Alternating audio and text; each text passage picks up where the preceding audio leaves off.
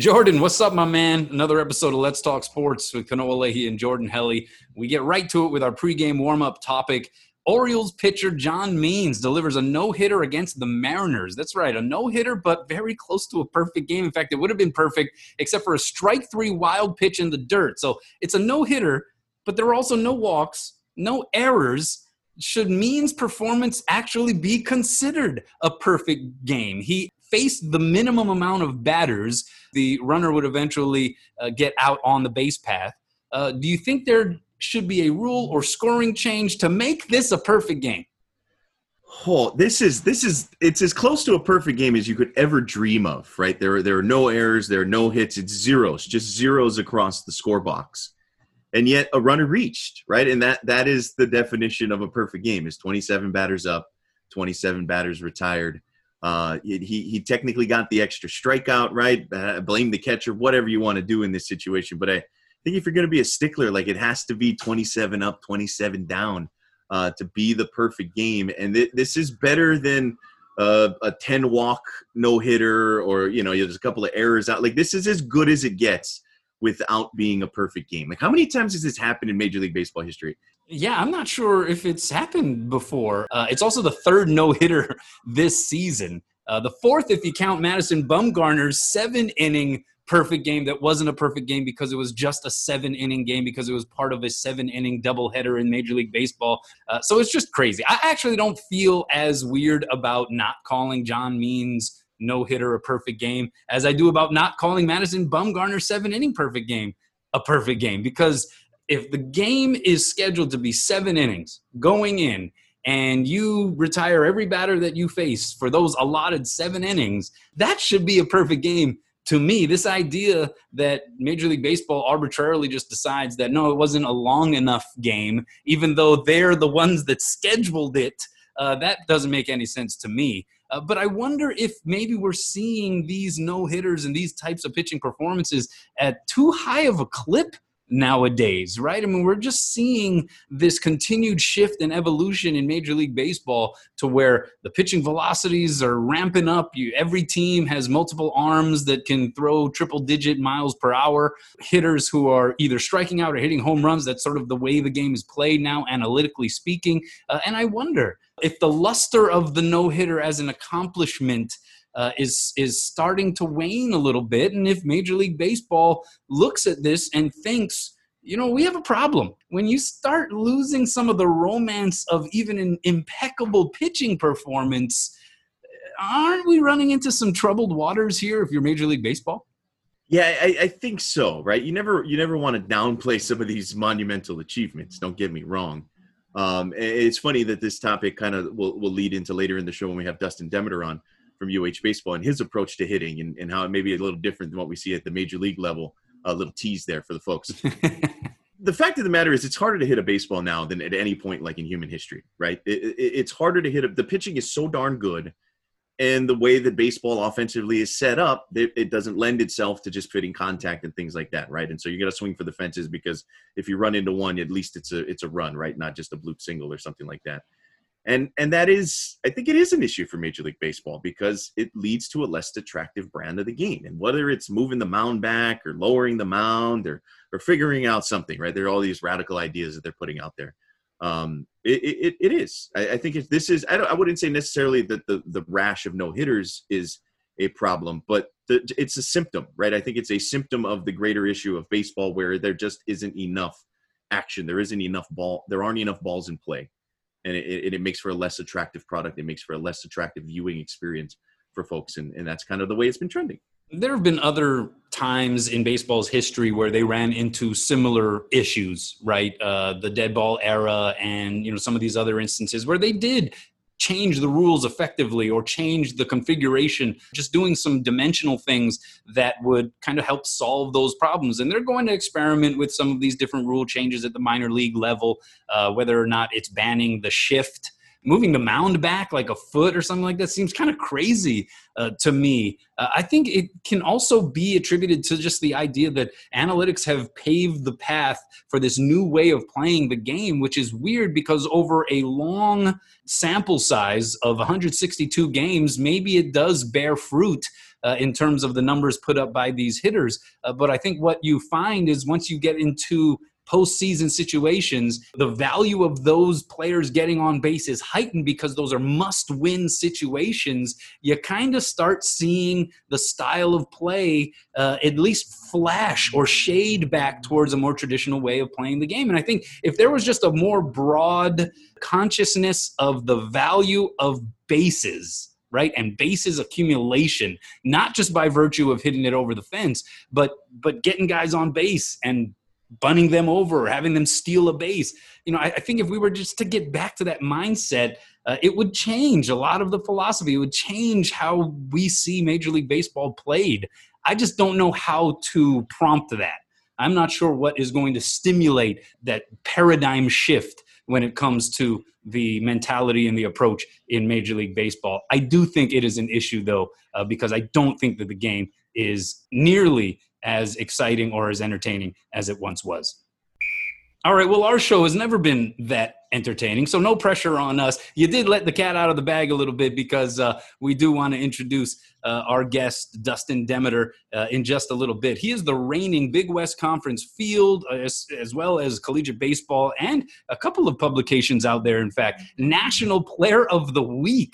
The University of Hawaii designated hitter went 11 for 19 with a 1.263 slugging percentage versus Cal State Fullerton. I mean, the dude is just on fire this past weekend. In fact, he's been on fire since coming back from injury. Missed 13 games with a foot injury. I think he's hitting like 460 since then. He had three home runs in that series against Fullerton, had back to back six RBI games. He has six home runs in his last 10 games.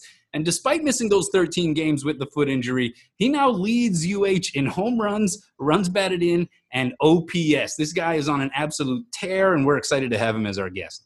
Yeah, without a doubt. And the UH team as a whole is playing a lot better since he has come back into the lineup. And uh, I don't think that's an accident. Uh, his his bat has been contagious, uh, and it's really I think aided a lot of the guys around him in that top half of the lineup. All right, so we'll get to him in a little bit, but we have some other UH and beyond sports topics to hit up before we do so. So let's get to our game time. And the UH volleyball team battles UC Santa Barbara in the NCAA semifinals being held in Columbus, Ohio. And Hawaii, at the time of this recording, just concluded a three set sweep of the Gauchos. It was the fourth time this season that the two teams have played. Hawaii now 4 and 0 against the Gauchos this year, and they pull off a pretty dominant sweep. And this despite Rado Parapunov, who earlier this week was named the AVCA National Player of the Year, just the third player in Hawaii program history to achieve the honor, joining Yuval Katz and Costas Theocharidis. Uh, but he only hits 143 in this match. He did have a double double, 12 kills and 11 digs. Pat Gasman was huge. 10 kills, hit 625, six blocks. Colton Cowell, the Haleakala Hammer, had 10 kills, hit 296. Hawaii served incredibly well. Six service aces, and their block was stout. 13 and a half team blocks for the top blocking team in the nation. So they advance. At the time of this recording, we're not sure who they're going to play in the national championship match. It'll be the winner of BYU and Lewis on that side of the bracket. But Hawaii in the in the championship match for the fourth time in program history. How did you enjoy this match, Jordan? Yeah, I mean, I think like a lot of the University of Hawaii faithful, there was a little bit of cautiousness, a little pessimism, if you will, going into this match. Just the long layoff, right? The longest layoff of anybody in the tournament. The fact that they're coming off of a loss to UC San Diego in the Big West Conference semifinals at home. Eh, I think it's a little overblown sometimes. You know, it's like, oh, you know, an undefeated team, get the loss out of the way. You can kind of move on if you keep keep the unbeaten run. We saw it with Gonzaga in men's basketball. It's hard, right? But I, I, do think it allowed them to reset. I'm not saying the loss is what helped propel them, right? But it did give them an opportunity to kind of reset everything, and all all the focus now is on the NCAA tournament, and obviously it's a two game tournament for them, having the buy into the semifinals. And once they got going midway through that first set, you, you saw a team that played with a lot of confidence. Um, the it, in a team, I thought that you know obviously they had the best hitting team in the country. Basically, do it defensively, right? If if you will, right? Whether it's it's the service line, right? Jakob Thelle, three of the six aces for the Bows, uh, and then at the net, Patrick Gasman, Chaz Galloway getting in on the act, uh, and just shut down a Santa Barbara team that you know you, needs to hit at a pretty efficient clip because of how good they are defensively, right? But maybe aren't necessarily a team with the huge high high firepower. Uh, and, and that they kind of took UC Santa Barbara out of their typical recipe. You would think that they would need to beat Hawaii, and so I, I think for the University of Hawaii, it, the job well done. Right, they played better obviously than the last time out against UC San Diego a couple weeks ago. Um, but I, I, think we'll see a team that's going to need to play even better in the national championship game, whether it's against BYU or against Lewis. I think BYU up 2-0 last check uh, in that second semifinal. Uh, Rado Parapunov's got to play a little bit better, right? The hitters have to be a little more clinical. Uh, but if that block can do what they do and that serve can do what they, uh, you know, collectively do what they did earlier today, they'll, they'll be in good shape. Yeah, it was fun. I mean, a 3-0 sweep, I wasn't expecting that. I wasn't expecting them to, to ride out of there in, in minimal sets. I thought, you know, it was just a match that, that they'd be pushed a little bit more. Um, but it was it was nice to see him get back to the winning ways. Yeah, pessimism. I, I, don't know. It's just it's ingrained right in in Hawaii fandom because that first out serve from Hawaii side, I was just thinking like, oh gosh, they're gonna blow this. Oh man, this is gonna end in disappointment. But of course, uh, it didn't, and they were actually pretty dominant. You're right. They they didn't play their sharpest transition game. Rado wasn't at his standard level, certainly according to the stats. Uh, but I think that's how they're going to win. That's how they've always won here the last couple of seasons is when they serve tough and they're able to score from the service line and when that block is working. And both of those things are very much related to one another. The tougher they serve, the more out of system they get the opposition, the better prepared and formed that block at the net can be because it forces the other team to be more predictable offensively. So those two things are very much correlated, and I, I do think that that's the key to success for Hawaii. We never really got to ask the question uh, after they lost in the Big West Conference tournament whether or not that was a good loss. They still got the number one seed in the NCAA tournament, and so it didn't penalize them in any way, shape, or form. But just, yeah, emotionally, mentally, was that maybe a loss that they could extract a little bit more of a silver lining from? Uh, was that one of those losses that can be considered constructive for them? And I, I do think to a degree it did. It, it proved that they weren't invincible uh, they could be beat. They could be beat by a team they had previously beaten four times. And so I think it's just that idea. Generally, don't take anything for granted.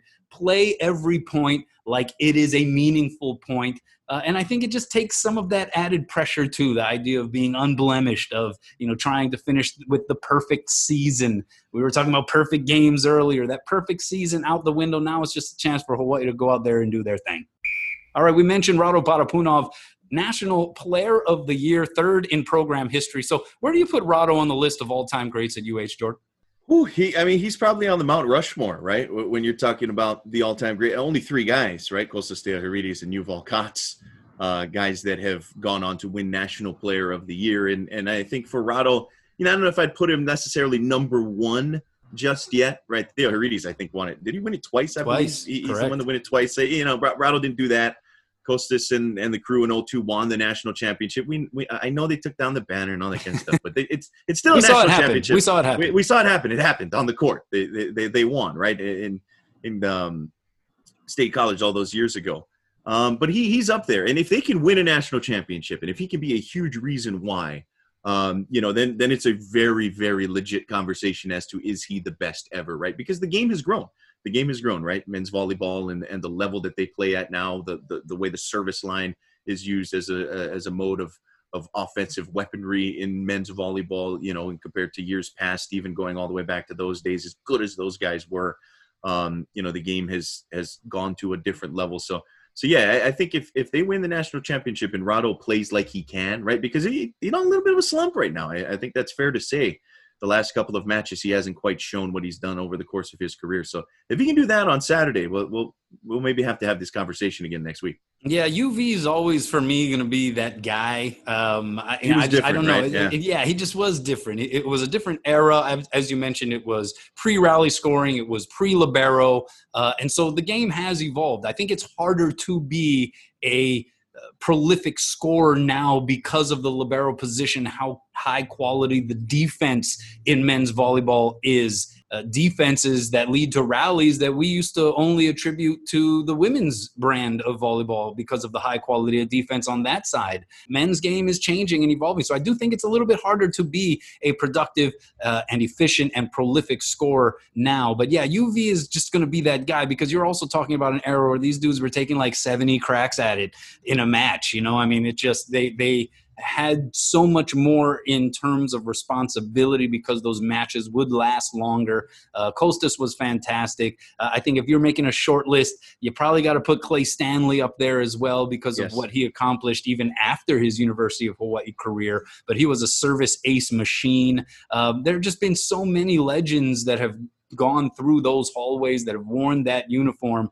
But yeah, if Rado brings home a national championship and if he plays well in that match after being named a national player of the year, you'd have to have him be right there under Yuval Katz. And, and I think that those two compare more favorably just because they're both opposite hitters. Theocharidis was an outside hitter. Same with Clay Stanley. Those are two different positions. And so I think that the comparison would be a little bit more feasible when you're talking Rado versus UV. But yeah, for me, uh, Yuval Katz, uh, you know, Rado even said it on this podcast a couple of episodes ago. Uh, Yuval's going to be the gold standard, and I kind of agree with him.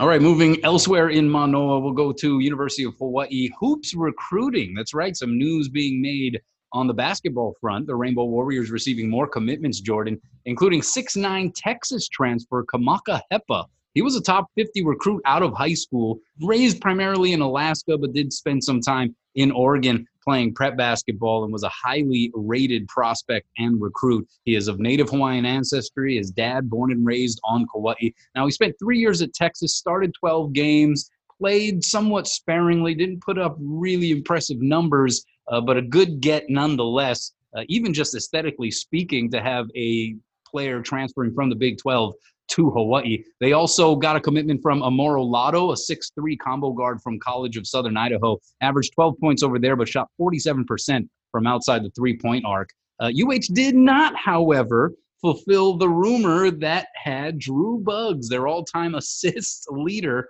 who transferred to Missouri last season. The rumor was that he was going to return to Manoa. That did not come to fruition. Instead, Buggs decided to transfer from Missouri to Winthrop. All right, so what's your level of excitement, hopefulness with this group of prospects, and is that impacted in any way by the fact that that Drew Buggs rumor did not come true? Yeah, it's tempered a little bit, right? There's a little bit of cold water thrown on it with the fact that Drew Buggs is not coming back to Hawaii, right? Because uh, he's a known commodity. We know what Drew Buggs has done in that rainbow uniform on that court, and it, it was a very successful tenure, right? With him as a point guard and filling a need that the University of Hawaii, I think, is is kind of not yet replaced since he left right after the 2019-2020 season. And so that would have been nice, and a, a veteran point guard to have with a lot of these newcomers coming in, Samuta Avea coming back into the fold. That would have been a, a big deal. And so that's still a very big question mark. And and I'm excited about the other two guys. Like Lado, I think is at least addressing a need for Hawaii, and that is a shooter. I, I think that we have seen this program, the way it's constructed under Eran Ganot. If you can have a shooter to space things out, right? They like to play through the high post. At least we saw that in this abbreviated 2021 season, but they didn't really have the consistent, reliable shooter to space the floor for those guys to operate, open things up a little bit more. And a guy who shot 47% from three, you know, it, different competition obviously in the Big West, but that that's encouraging signs. And and you know, we we saw what could be with guys like Eddie Stansberry and guys like that in the past, out and out shooters, right? And You need that. You, you really do. You need guys that can that can knock it down from the outside, and, and that'll help tremendously for a team that was so inconsistent offensively this past season. In, in part because when shots weren't falling, they, they didn't have a lot of answers, right? And a guy who can can reliably knock down the the three pointer is a, a big, big difference. And, and Kamaka Hepa, I'm really excited about him. I wouldn't read too much into his high school days, but that's when I saw him, right? I, I, I got to call some of his games at the Iolani Classic a handful of years ago. And that was the same tournament with guys like RJ Barrett and Montverde that came down. I believe they actually made the final and lost to Montverde that year.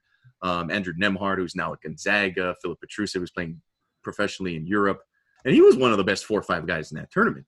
Six nine, can run, pretty good shooter, really stretches the floor uh, kind of your prototypical stretch four. Maybe not the most fleet of foot guy side to side, and maybe that's why it didn't quite work with him in Shaka Smart system. I think at Texas, it was it was always an odd pairing to me in that you know havoc, full court press, get up and down style of play.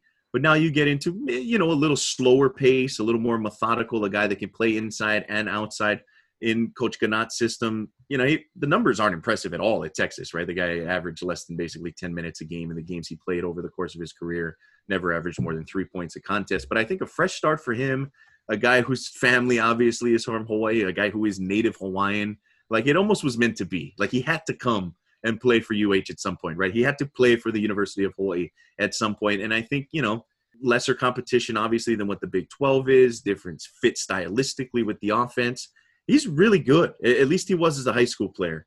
Uh, and I think if he can recapture some of that magic, a couple of years in Barrow, Alaska, where he's born and raised, and then he went down to Jefferson High School in in Portland for his last couple of years of prep basketball and won a couple of state titles there in Oregon as well. Um, if you get a, at least a little bit of what we saw in college, the promise, the potential, uh, I, I, think a, a, change of scenery and and in the Big West in that level, I think he can fit in really nicely.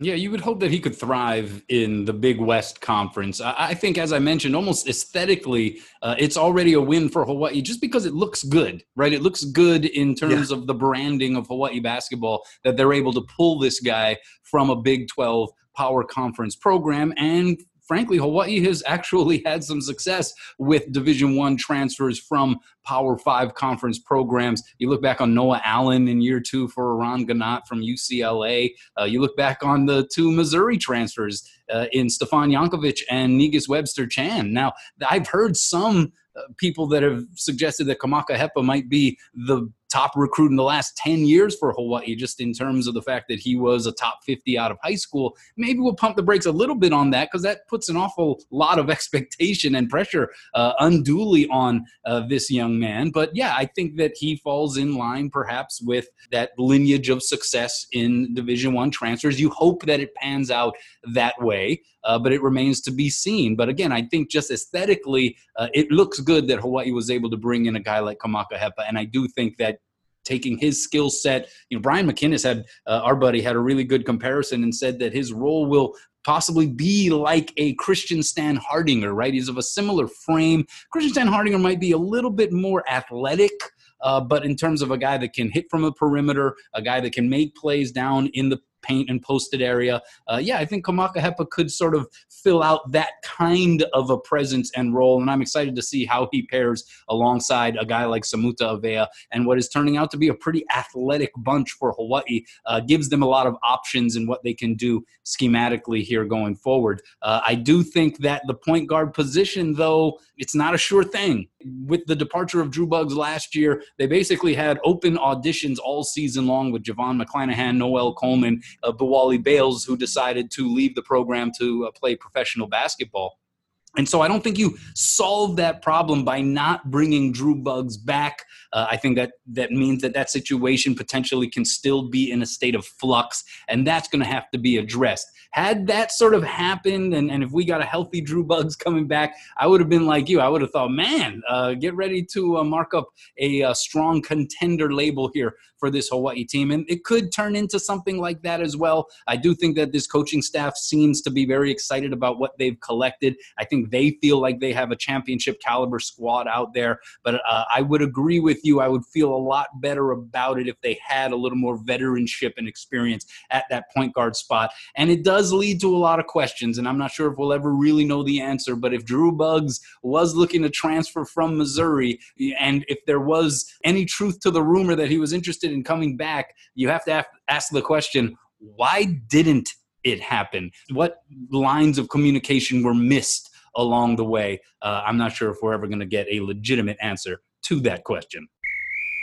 All right. Well, we're going to have questions answered based on projections in years to come regarding this latest NFL draft. I haven't had a chance to talk about this yet, Jordan, uh, but the NFL draft was last week. Highlights included Trey Lance from North Dakota State, the quarterback, going to the 49ers at number three. That was a big question mark as to what the 49ers would do in that position. They take Lance. The Dolphins end up going the route of taking a receiver in Jaylen Waddle, former Alabama pass catcher, former teammate of Tua Tagovailoa. So they're going to pair those two again. Uh, they took Waddle at six. Penei Sewell went to my Lions, the big offensive tackle from Oregon who opted out this past season. The Bears got Justin Fields. I guess they didn't feel like Andy Dalton solved all of their quarterback issues. They take Fields out of Ohio State at number 11. I think that that's a great get. I imagine you're pretty excited about that one, Jordan. And how about the Patriots, right? They were in the market for a future quarterback, a potential franchise guy. They have Cam Newton there, but Mac Jones out of Alabama ends up falling to them basically, and they select him at number 15. Now, while the draft was going on, you had all of this peripheral talk and buzz surrounding the situation involving Aaron Rodgers and the Green Bay Packers, and that still has not come to any solution. Uh, and the future in Green Bay for Aaron Rodgers is still very much in question. But what what storylines from this NFL draft stood out most to you? The Rodgers news, right? Basically, the day before the draft took up a lot of people's attention, but there, there's no resolution just yet, and so that's that's sort of a to be continued storyline coming out of draft week last week. Um, I'll spare everybody my you know 10 minute deep dive on Justin Fields and, and, the Bears. I was just excited that they they went and got him right, and and the fact that the the Niners zeroed in on Trey Lance, all of a sudden you see the fourth and fifth quarterbacks, basically, right? Whoever that was going to be after Trevor Lawrence and Zach Wilson went one and two. The Bears had an opportunity. Some other teams maybe be interested. The Vikings, the the Patriots, obviously, in a quarterback, and so the Bears had a chance, right? And they've been so inept at quarterback, just so bad at the position. They had to go take a swing, like swing for the fence. He might be terrible. He might be an absolute bust. But you know what? They had to try. They had to go make the move and just see what they've got with a very young, intriguing prospect in Justin Fields. And I hope it works out. I, I really like him.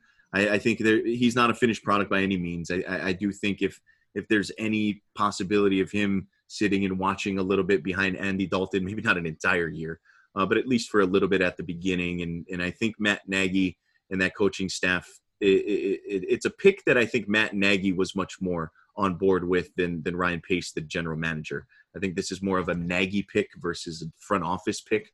Uh, and for that reason, I'm pretty excited about it. But the, the storylines, I'm really excited about the the young QBs reuniting with their their receivers. You talked about Tua and Waddle, and, and they had their pick right of Alabama receivers, whether it was going to be Waddle or DeVonta Smith, who goes a few picks later to Philadelphia, and all of a sudden he's reunited with Jalen Hurts, who was his quarterback at Alabama, obviously before Hurts finished his career at Oklahoma, and then you got Ja'Marr Chase, the outstanding LSU wide receiver, who I had as my number one wide receiver as well, going to the Bengals and realigning with Joe Burrow there. I think all three have a good shot of being really good pros. Um, I think the Philadelphia situation, obviously with Jalen Hurts, maybe a little tougher situation, not sold on him quite yet at quarterback. I think a lot of people excited about Joe Burrow, but I, I'm I'm very very high on Waddle and Tua in that pairing. Uh, and again, they had their choice, right? They had their choice of reuniting Tua with one of those two guys, and they go with Waddle, who I think maybe a little more sturdy than DeVonta Smith, just from a build standpoint, uh, and fast as all heck, and shifty as all heck. And and so if you can get to a guy now to actually throw to, right, we'll we'll get a better reading on on what kind of pro he's going to be. So I, I I'm really excited. All three pairings might work out very well, but I, I'm excited to see how the success goes. All right, well, let's move over to our Domino's Hawaii main topping, and it is our discussion with Dustin Demeter. He is red hot since he has come back from injury for Hawaii. Not yet healthy enough to play in the field. Uh, he's just been DH, and but boy, has he thrived in that role. We talked about the numbers earlier. Uh, so without any further ado, let's get to the uh, piping hot Dustin Demeter. All right, we're here with Dustin, and uh, you must be one of the guys. I think in a long college baseball season, oftentimes bye weeks are welcomed. But you must be one of the guys that was kind of thinking, let's just keep on playing. The way you're hitting, you probably don't want any time off, huh? Uh, yeah, I mean, it's a good time for us to have a bye week. Honest, um, obviously we're pretty hot right now, um, taking three or four from Fullerton. But uh, yeah, I mean, it would have been nice to play this weekend, but you know, it is what it is. yeah, I mean, uh, a, lot of reason to feel good this week. Obviously, you get some national recognition uh, because of your exploits uh, at Fullerton. Uh, but what you've been doing really since you came back from injury is is pretty astounding. Uh, let's just start with that honor, though uh, getting the Big West Conference Field Player, as well as getting uh, Collegiate Baseball National Player of the Week, and just to get that kind of recognition with some of the twists and turns and injury issues you'd have to you've had to fight off in your career. How good does something like that feel? Yeah, I mean, it feels pretty good. I'm not gonna lie. Um, it was really cool to to see that. Like just as we came off the plane, my buddy showed me the uh, his phone. He's like, "Dude, you're the the national player of the week." And um, it took a while for that to kind of set in. Um, but you know, definitely like looking down the road, uh, looking back on that, that'll that'll be a pretty pretty special award that um, I would have won. So it was, it was pretty neat. Yeah, I mean, when give us a, a, sense of of you know when you're playing baseball at the Division One college level and you're playing in, in a conference like the Big West Conference where you're going up against uh, elite pitching almost every single week. Uh, just what it feels like when, when you are feeling good and when you're in a certain rhythm like you're experiencing uh, right now. What does stepping into the batter's box feel like, and what is that experience like? And like you said, the Big West has a, a lot of good pitching. So if you're not feeling good and feeling confident in the box, it can turn um, an 0 for 4 into an 0 for 8 really fast. So I think a big thing for me is to get in the same place mentally every single game and um, just not give at bats away. So uh, just basically taking it one pitch at a time. That's what our coaching staff kind of preaches is uh, one pitch at a time and you know not thinking about mechanics or anything like that. Um, and it's just almost like a you versus me moment and having a clear objective every single time you, you step up to the plate. Um, I think situational hitting is super important. I think it's like it's kind of getting lost a little bit in the game today, especially at the big league level. So basically, just taking each at bat the same with little little differences. For like, for example, if there's a runner on second base with nobody out, your clear objective is to move him to third. Um, and obviously, we have like Fogel and Beza hitting behind me, and those guys rake. So hmm. I'm not worried about you know getting that RBI necessarily. I'm worried about setting those guys up because I have complete trust that they're going to do it too. They're going to do their jobs, and I think that's how we've been clicking as a team the last couple weekends. Is um, everybody's just realizing we have to. Everybody has to do their role, and that's different. It's different every time you step up to the plate, and just understanding that and being in a good place mentally, where you where you feel like you're going to hit the ball hard every single time. Um, I think all that is key to succeed against, like you said, really good Big West pitching. Has it been difficult at times in your career to have that kind of thinking to, to be able to clear your mind uh, in that way? Uh, because, like I said, you know, some injury issues and other things. Uh, how much does sort of just being an experienced veteran player help in in giving you that opportunity to put yourself in that mind space? Um, I think experience has has taught me a lot of things. So um, I would say it's key. And like up and down our lineup, we have experienced hitters, um, guys with a lot of years playing in the Big West under their belt. So I would say it's it's pretty important. Um, and yeah, I mean, it was it was really fun this weekend because like every like I said, everybody's doing their jobs and everybody we were playing for each other just so well, and um, it was so much fun. Yeah, and, and Dustin, you know, with you miss some time with injury, and and you come back, and I think it's no accident. The team has also played a lot better since you have been inserted back in the lineup. Um, that time off, uh, was there anything that allowed you to sort of reset mentally, or what, what was the key? I guess spending all that time off and then getting back into the lineup and performing the way you have. You know, I think it was good to reset. Um, obviously, I had the injury, and um, it was just rehabbing and I was watching the games and as you watch more and more baseball, you kind of understand what winning winning baseball looks like. And um, um, I mean, it was really it was good, but then I just came back and I guess I just I like you said I kind of hit the reset button, and it was just like I'm gonna just take this one step at a time, um, one pitch at a time. So I mean, it was good to have that break. It sucked because I really wanted to play, obviously, um, but I think I don't think it. I don't think I like like you said. There's no.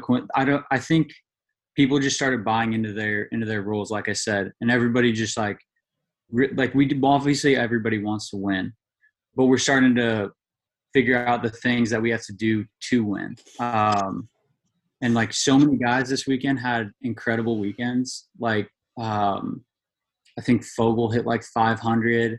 Safea has been an absolute monster in the lineup. Stone's been a beast. Like everybody who's needed to step up. Scotty was great. Cole, everybody was great. Um, and then obviously the pitching too. Um, we have like an incredible pitching staff.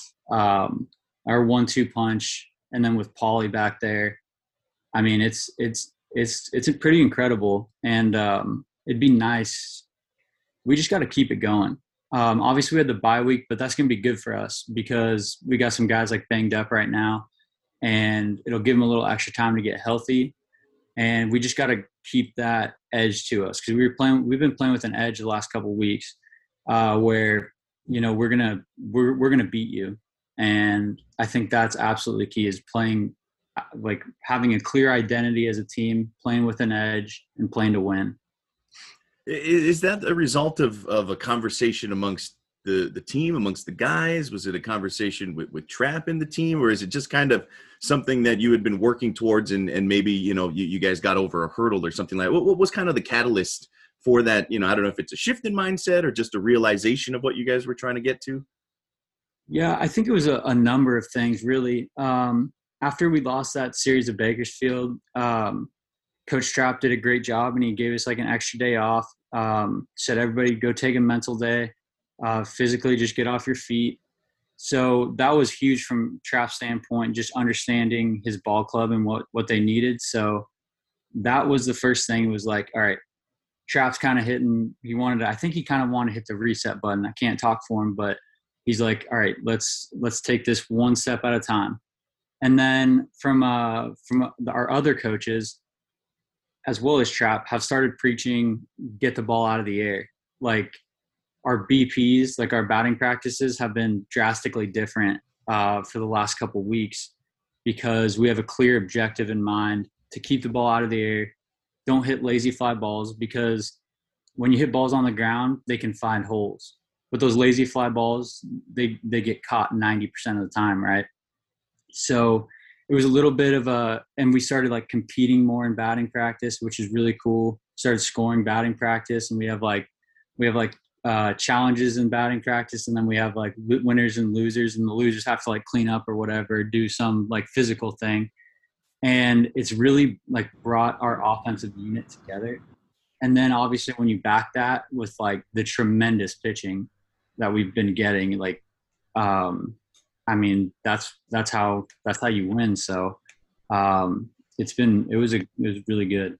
It kind of sounds like you and maybe some of your teammates have just been able to kind of slow things down mentally, maybe even emotionally. And I wonder if in a season where the schedule layout is like this year's four game series, doubleheader Saturdays, if it kind of gets a little rough and tumble, especially in the middle portion of the season. And so slowing things down and just kind of easing the pace a little bit helps. Oh, absolutely. Um, you said it really well. Um, another thing that that that uh, came to my mind when you said that uh, was Trap has really been emphasizing uh, do simple better, like simplify the game, which in turn slows the game down. And all of a sudden, you have plans in the batter's box, and you're you're trying to do your job, because you're simplifying and you're slowing it down and you're seeing okay i have a clear objective this is what i need to do like i need to bunt the runner over i need to hit the runner in um, and i think that doing simple better is like a great approach to baseball because it's very easy to to like overcomplicate it but it's a simple game at its base. Like it's, it's very base core. Baseball is very simple. So I think we really got back to limiting all the other stuff and just doing simple better. And I think the past couple weekends have shown that um, we're doing it well, and um, it was it was a good thing from from Coach Trap. No, by all accounts, you've sort of always been a guy. You, like to maintain a certain focus, um, especially as you prepare for uh, a game. You know, you, you see, you seem to have a routine that you like to stick to. Have you always sort of been that way? Have you always been a, a, little bit more of, of a um, you know focus on the task and business at hand kind of guy? Yeah. Um, earlier in my career, I was less routine based. Um, I didn't really realize the value of a routine. Um, it would just kind of be like, go hit in the cage, get your ground balls. Um, but like you said, when you can focus more often and really get those like game like reps in batting practice, taking batting practice very seriously, taking your fielding work very seriously. And not that I wasn't before, but I didn't have the right focus and I think that routine based mentality is uh, something that Coach Brown really emphasized to us when he came to the program. Um, he he was like, all the best hitters in the world have a very routine based regimen, and that's why they're successful because and then they can when they're not doing well, you can still go back to your routine, and it's just something that you can rely on, and it's something consistent in a like a very inconsistent game. So I think Coach Brown has really done a, a good job of letting us know how important routines are. Yeah, Dustin, I'm always fascinated, right, um, by by good hitters and and good hitting teams and how they approach the game, right? Because I think you alluded to it earlier, right? Uh, uh, Major League Baseball, we're seeing so many balls in the air, right? It's it's all about launch angle, it's all about swing plane. You got to be able to get it out of the park. Um, but what you've talked about, and you you shared a little bit of what Trap has told you guys, right? It's kind of the opposite. It's, hey, put the ball in play, keep it on the ground, make things happen in that way. And I think a lot of a lot of baseball fans can appreciate that. Um, and so I'm just kind of curious how that has manifested over time throughout. I mean, because you've been in the program a number of years now, mm-hmm. and just how that has sort of evolved in your time there, or or just uh, sort of your baseball upbringing and seeing that, right? Because I think there are a lot of people who enjoy watching the collegiate game for that very reason and watching lower levels of baseball for that very reason, as opposed to just watching a lot of home runs and strikeouts, uh, you know, when you get to the highest level. Right. Um, pretty much since day one, Coach Trap has like has been like he doesn't. I don't think he likes strikeouts. I don't think anybody does. Um, obviously, when you put the ball in play, you have a better chance of getting a hit than when you don't. So um, yeah, I mean, my like individually, my approach has kind of evolved over the years. Um, going back to my freshman year, where I didn't like have much of an approach, it was more just see ball, hit ball. Which when you're when you're locked in the zone, that really works, and you're just like when you're seeing it real good, um, that approach kind of works. But um, for me personally, um, I have more of a I can walk myself through at bats at this point in the in the batter's box on the uh, in the on deck circle, and I think that's going back. Um, that's really good. That's really slowing the game down, uh, which I I struggled with before in my career is just slowing it down and seeing the task at hand, what needs to be done, and then going out and doing it.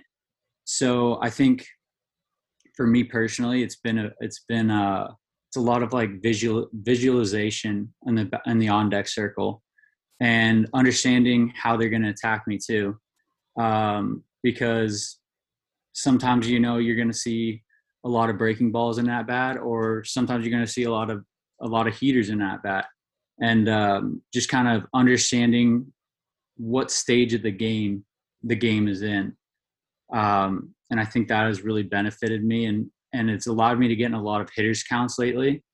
Um, so when you have count leverage, you know you can get a little more specific with what you want to attack. And um, I think lately it's just been they've been falling. Um, I've been hitting the ball pretty good. Um, like obviously, I mean I've I've, I've hit a lot of line drives. Um, and then another big thing that Mike Brown brought to us was like the two the two strike approach.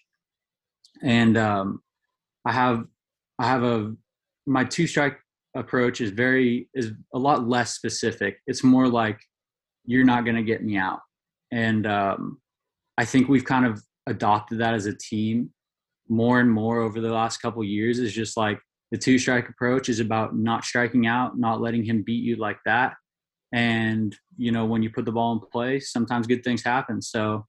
Um, that's what I would say approach wise for myself is uh it's very specific to the the game situation, the count situation, and I think that like you like you guys said, it's like it's the experience. Um, been playing in the Big West for I think this is my fourth season playing in the Big West, aside from that injury year, and um, just kind of understanding, seeing great hitters come through here and how they they approach the game and how they approach at bats.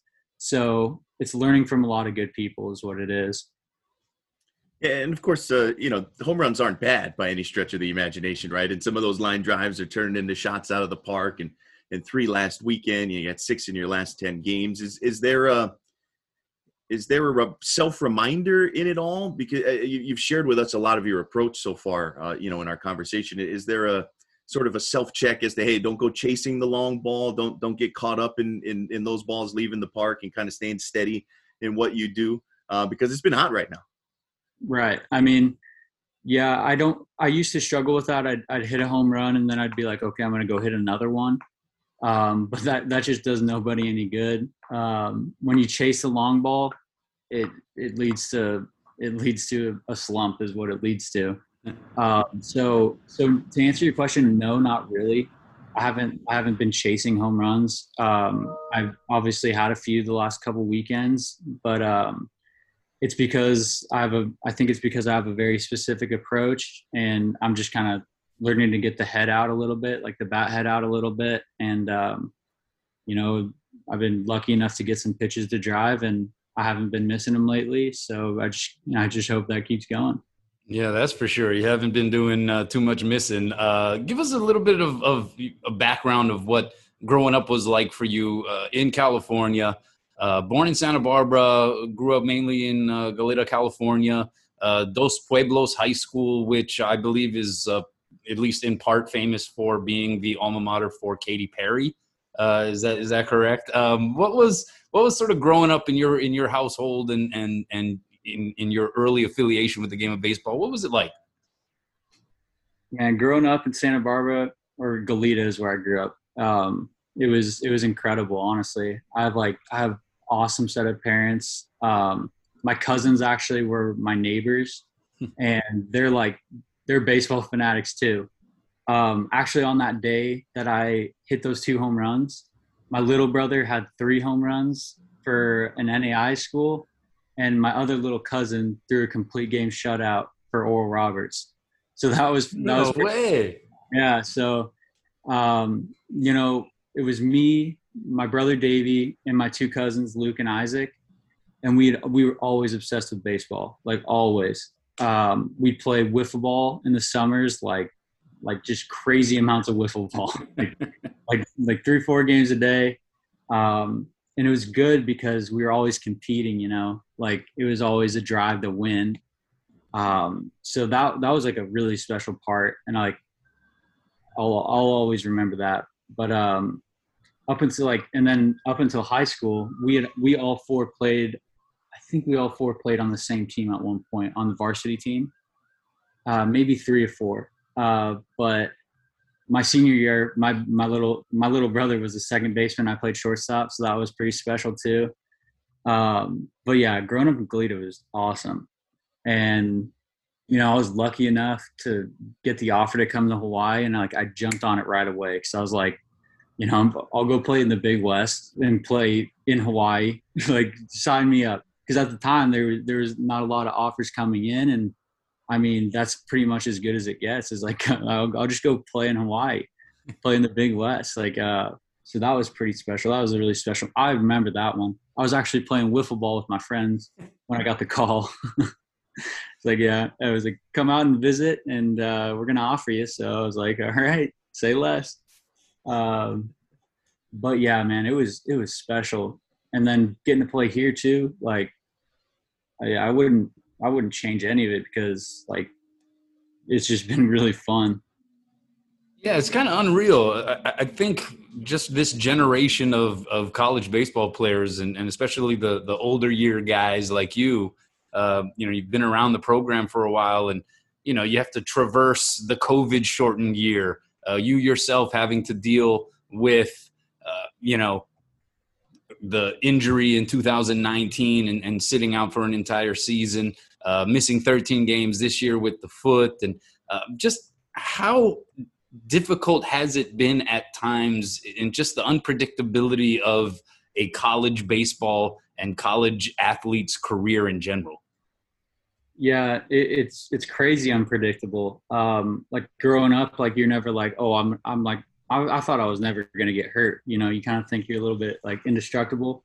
And then obviously I had the hip surgeries, and that was honestly one of the best things that ever happened to me um, because it was just it was like it really got my focus down to I just need to return to the baseball field in the best physical condition that I can. So you know, it was like it was a lot of hours rehabbing. Um, it was both of them, so it was double the amount of work that it usually is. Um, but looking back, like I, uh, I, I, I killed the rehab.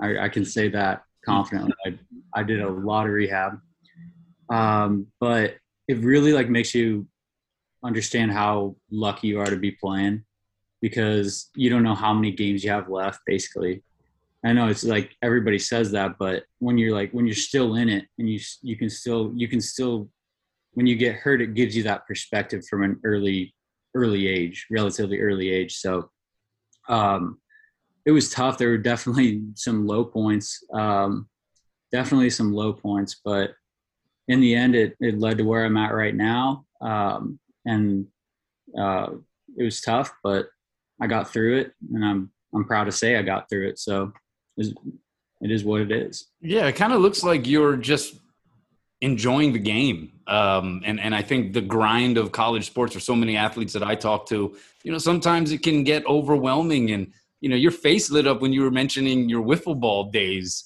Uh, and so it's just sort of that engagement with the game, right? Of, of it just being fun and it being that a game. Yeah, you know, serious, high stakes, college level, there's expectations, blah, blah, blah. But just enjoying the, the dang game of baseball, right? 100%. Like, 100%.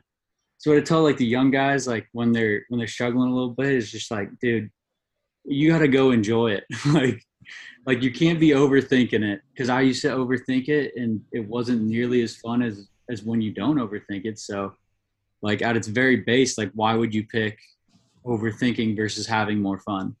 Because that's what the, it's a game. Like you you have to have fun playing the game. I think the best players in the world probably have a really fun time playing the game, even when they're 0 for 4.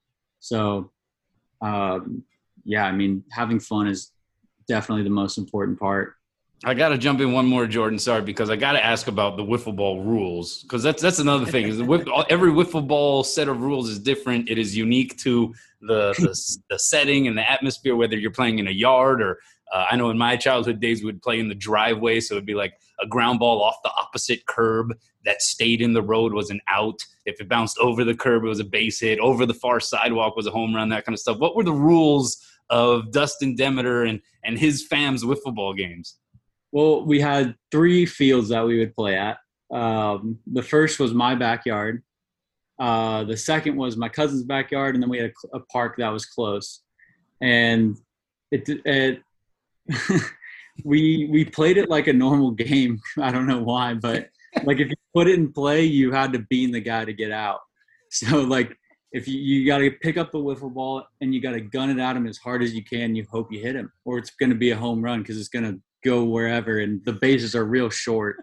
So I mean, it was looking back as kind of a clown show, but but it was really fun, and we had like we had a short portion left on one field, and then the other field was like it was short all around. So um, basically, the only altered rules of our game was you had to bean the guy to get him out. That's great. That yeah. that's that's the best addition right there. The, you know, it doesn't sound like normal rules, right? You're playing you're playing kickball a little bit out there, and uh, that that that's a lot of fun. I, I just got one more for you, Dustin. I'm just curious what the what side of the the mindset the goal is for you guys as you finish out the the regular season here. What 12 games left basically after this weekend off, and as you come down the home stretch, just you know what what what's the what are you guys shooting for here? Um, we're our big thing right now is take it one game at a time. Um, like right now, our folks Friday at Northridge, and then when that one's over, it'll be the doubleheader at Northridge, and um, obviously we're still in playoff contention, and I think everybody want wants it in their bones to make the playoffs because we feel like we can make some noise with our with our one-two punch and our lineup and like all the guys back there in the pen like we got a really talented really good team. Um, so i'd say ultimately the postseason is in our is in our brain but it's a one kind of game at a time mindset you just got to keep winning so that's basically our mindset just, just keep winning Playing some rainbow baseball. Yeah. What about you? I mean, you're still listed as a redshirt junior uh, because you know everyone got that free year of eligibility from the COVID season. Um, I know you want to focus on the task at hand. That's that's part of, of what makes you you. Uh, but any thought as to you know after this season, moving forward? Um, you know, because a, a lot of athletes also have to deal with the um, balance of where they are uh, in in terms of their academics and, and and getting close to graduation and the timing of all of that stuff as well. Right. So I mean, I'm on pace to graduate uh, this semester. I'm finishing up my last class, probably just right after this podcast. I'll, I'll finish that one. all right. Uh, Yeah. Um, but um, after this year, I mean, I don't know. Um, it's just kind of one of those things. It comes back to the the base of of what we've been talking about is just taking it one day at a time and you know letting the chips fall as they may. So um, another big thing that I've I just I've been has been going through my head a lot is like you just you got to keep proving it. Um, like nobody cares what you did last weekend. Like nobody cares. It doesn't matter because there's this great Phil Jackson quote that keeps that has been popping in my head a lot, and it was um, "You're only successful as your last success." So basically, what he's saying is like you just got to keep doing it, like keep proving it, and that's individually what I'm I've been thinking a lot lately is you just got to keep proving it. Nobody cares what you did; it's about what you're doing. Um, so, uh, yeah, that's about it. Yeah, I mean, I, I think by virtue of the way you've been playing the game, you know, getting a lot of, of national attention, you know, who knows what opportunities can arise uh, here uh, moving forward for you individually. And, and certainly as it pertains to this team, uh, good to see them playing some good baseball overall as we head down the home stretch. Uh, Dustin, it's been a lot of fun, man. Been wanting to talk with you on the podcast for a while uh, and looking forward to uh, when we host you guys on Spectrum Sports for the last home series in a couple of weeks. Yep. Thanks for having me on, guys. It was a blast. All right. Big thanks to Dustin for jumping on with us. He's kind of an interesting guy. He, he just seems very low key, you know, soft spoken, at peace with where he's at and where his career has gone, even with some of the trials and tribulations he's experienced along the way. Yeah, he he he really seems like he's having fun, right? And he is enjoying the experience. Um, and, and hopefully he can continue this hot run. All right, so time now for our post game.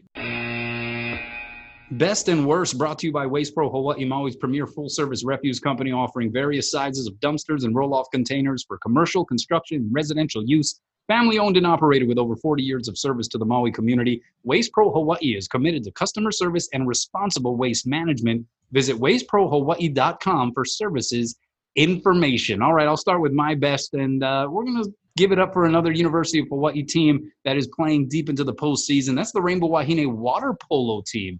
They claimed the Big West Conference title, rallying from down 5 2 to defeat UC Irvine in the tournament title match, which was held in San Diego. UH is now the sixth seed in the national championship tournament and will play three seeded UCLA in Los Angeles in the quarterfinal round. That match will take place on May 14th. Uh, Lalele Mataafa is my favorite. She is just absolutely uh, an incredible athlete, is a total beast out there. Uh, and she is just one of several really, really talented water polo players. And I think Hawaii has a shot. If, if they play well, uh, they have a shot to make some noise here in this NCAA tournament. Some MIL graduates, right, with legit shots on University of Hawaii rosters to maybe go ahead and, and threaten for a national championship, right? Colton Cowell, the men's volleyball team, into the final. Uh, Lalele Mataafa of Lahainaluna, a couple of wins away maybe from playing for a national title, which is really cool. And, and you got a, uh, you know, a trio of MIL graduates for playing for Cal Lutheran, who's the Division three representative. Women's water polo kind of akin to men's volleyball where it's sort of a smorgasbord of different divisions. Like there's d3 teams that also play women's water polo that play in the national championship tournament. Uh, so it's kind of all one division. Uh, you got a couple of baldwin grads jackson donahue taryn sato ariana johnson of seabury hall also on that cal lutheran team. So yeah there's a lot of mil flavor a lot of mm-hmm. maui flavor to that women's water polo championship taking place in westwood so yeah we'll, we'll be cheering for the bulls though they, they got a they got a shot at this thing yeah, you know we love when the Valley Isle is represented. All right, Jordan, what's your best? Yeah, my best. This is a public service announcement. Uh, Taco Bell made some very drastic and controversial menu changes late last year. They got rid of the Mexican pizza. They got rid of all the potato items, right? The cheesy fiesta potatoes, the potato burritos, and things like that. Uh, they have brought back the cheesy fiesta potatoes and the potato items. Uh, I found this out last weekend when I made a little trek to our local Taco Bell here around the neighborhood, and boy, much to my joyfulness, uh, found out that they're back. So for everybody out there, just just a little PSA. So the good people at Taco Bell, they read your letters. They did, yeah. I actually got a I actually got a letter back. Uh, they just said coming soon, and uh, apparently it's it's here. A long anticipated move there by Taco Bell. I love me some Taco Bell, by the way. Who doesn't? So good. Big time guilty pleasure and almost immediately regrettable decision each and every time. Every All right, time. let's go to our worst. My worst. Uh, the Angels uh, decide to cut Albert Pujols. Uh, he's in the final year of his 10-year, $240 million contract. Uh, he is sixth in career home runs in Major League Baseball history, 667. Three-time MVP, 10-time uh, All-Star invite, two-time World Series champ. He has to be considered the greatest first baseman of all time, right? Um, and I think what makes it the worst is because he's just one of my favorite guys. And I got to meet him at one of Kurt Suzuki's charity fundraising events over on the island of Maui at the Four Seasons, and he was an incredibly kind and and nice dude. Took photos with everybody, signed every autograph that was asked of him, uh, and also helped to raise some money for uh, Kurt's family foundation. So um, he's just a good dude. Will always have a place in in my heart because of uh, how he helped the Hawaii community in that regard. Uh, he also has a one million dollar a year deal with the Angels to be the team's ambassador. So I'm not sure how that's going to work because he's saying that he's not done playing, and I'm not sure if there's a team that's going to pick him up. But if he's playing for another team, makes it awfully hard to be the face of another franchise while you're wearing another uniform. Uh, but that's just my words, just because it's sad to see Albert Pujols perhaps at the end of his career. His first 10 years when he was with the Cardinals, I mean, you could put that up against any 10 year duration of any player in Major League Baseball history, and it holds its own, arguably the best 10 years we've ever seen. Yeah, it's just a bummer, right? Because he's had such a good career, and then you kind of get to the back. Like he hasn't been good for the last couple of years. He's hitting 198 this year. He's his on base percentage is 250. Like it, it, it hasn't been good, but they gave him that uber long contract, right? And and so it's almost like forced retirement or something. Who knows? He may want to keep playing. Maybe it's you know he keeps the Angels in good graces and and they they make it work as the ambassador type thing, but yeah, it, the numbers speak for themselves. But but everybody I've ever talked to that has had a chance to meet him only has great things. Like he's the nicest guy. He's also really good looking. Like what an incredibly handsome, good looking man. It's just the unfair. Guy, the guy has it all. Yeah, he's I mean, got it all. God blessed a lot uh, onto that guy. He bestowed a lot of blessings onto Albert Pujols, that's for sure. Anyway, what's your worst? Yeah, my worst. I'm gonna uh, circle back to the ESPN NFL draft coverage. I just get like a bone to pick. well, the first of all, the, the Roger Goodell chair thing I thought was just the worst gimmick ever. I thought it was so lame. But ESPN, like I, I usually like ESPN NFL coverage, but I just I just thought they they they came up so short, like just on the the talent that they put out there, right? Um, like Mike Greenberg was hosting the thing, which is like, what else can they give him at this yeah. point? His yeah. first year, right? They got rid of Trey Wingo, who did a great job of hosting the draft for all those years after Chris Berman. And it's like, what? Mike Greenberg's already on my radio. He's already hosting a show on ESPN in the morning. He's already hosting all these other things. Like, what do I need more Mike Greenberg for? And they got Booger McFarland out there, who wasn't good enough for Monday Night Football, but he's good enough for hours of draft coverage. Like, how does that work? Mel Kiper is Mel Kiper, right? He's a staple. I don't mind him at all. You got to get him out there. And you got Louis Riddick on the on the set, who's like carrying everybody. I love Louis Riddick. I think Yeah, he's the best analyst in the game. Uh, but it's like, why is Mike Greenberg out? Like they have so many other talented individuals who actually cover the NFL full time. And I really enjoy the new NFL live lineup. I don't know why there was no Marcus Spears, who's terrific at his job. I don't know why there was no Mina Kimes, who's great at breaking down this stuff. I don't know why there's no Dan Orlovsky, who's great on the telestrator and breaking down X's and O's. We got Booger McFarland and Mike Greenberg, where all these guys are just sitting at home, like tweeting analysis. Like they've got like Dan Orlovsky's in a hoodie at home, putting up videos on Twitter. Like, what did he do to deserve? Like, and then on Saturday to to just shove a shiv in my my side, they had Rece Davis, Herbstreit, McShay, and Louis Riddick on the set. I was like, why couldn't we have this? If they were good enough for day three, why weren't they good enough for prime time? And why are McShay and Kiper on different broadcasts? Like, I want them to debate. I want them to disagree. I want them to tell me why it was not a good pick, not only why it was a good pick. Like, there was just too much positivity. I needed debate. I needed banter, and I needed less booger.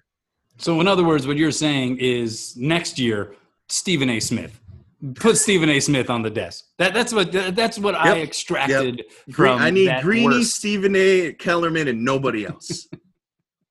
and accomplish nothing. Hey, but hey, that's the uh, Sports Talk Biz in a nutshell, right there. And that's our best and worst in a nutshell. Brought to you by Waste Pro Hawaii, Maui owned, Maui operated for Maui's people. Hit us up on Twitter at Kanoa Leahey, at Jordan Helle, or at TalkSports808. Big thanks to Dustin Demeter.